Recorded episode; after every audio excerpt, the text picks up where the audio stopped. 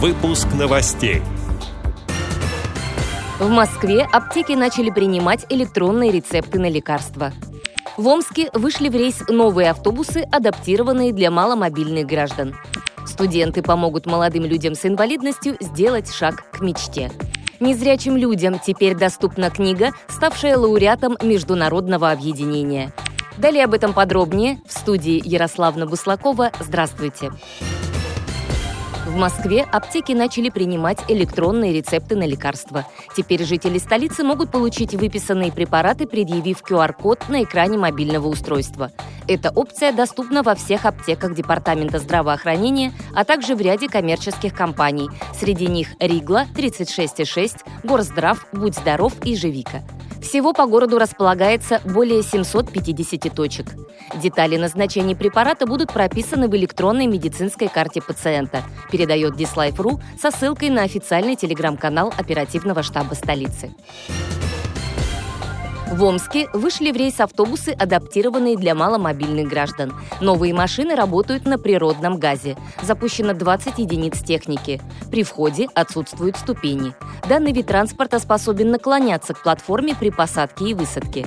Автобус вмещает более 100 пассажиров и имеет 28 посадочных мест. Машины оборудованы климатической системой, видеонаблюдением, бортовым комплексом связи и навигации. Городской транспорт работает на маршруте номер 22, пишет информационное агентство «Супер Омск». Студенты помогут молодым людям с инвалидностью сделать шаг к мечте. В столице запущен социальный проект «Красота внутри». К участию приглашаются граждане СОВЗ, проживающие в московском регионе. Возраст от 16 до 24 лет. К реализации проекта привлечены дизайнеры брендовой одежды, известные стилисты, модные журналы, общественные деятели, звезды шоу-бизнеса. С марта по апрель с каждым конкурсантом будут плотно взаимодействовать волонтеры.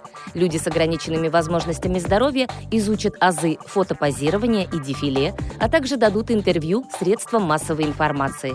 Подарки ждут призеров в 10 номинациях.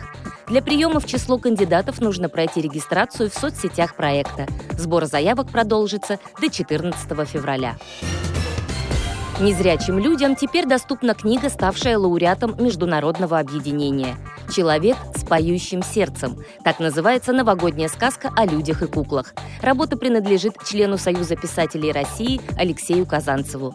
Презентация издания состоится 19 февраля в Астраханской библиотеке для инвалидов по зрению. Для слепых и слабовидящих читателей книга напечатана рельефно-точечной системой Брайля и укрупненным плоскопечатным шрифтом, сообщили в учреждении культуры. Эти и другие новости вы можете найти на сайте Радио ВОЗ. Мы будем рады рассказать о событиях в вашем регионе. Пишите нам по адресу новости собака ру. Всего доброго и до встречи!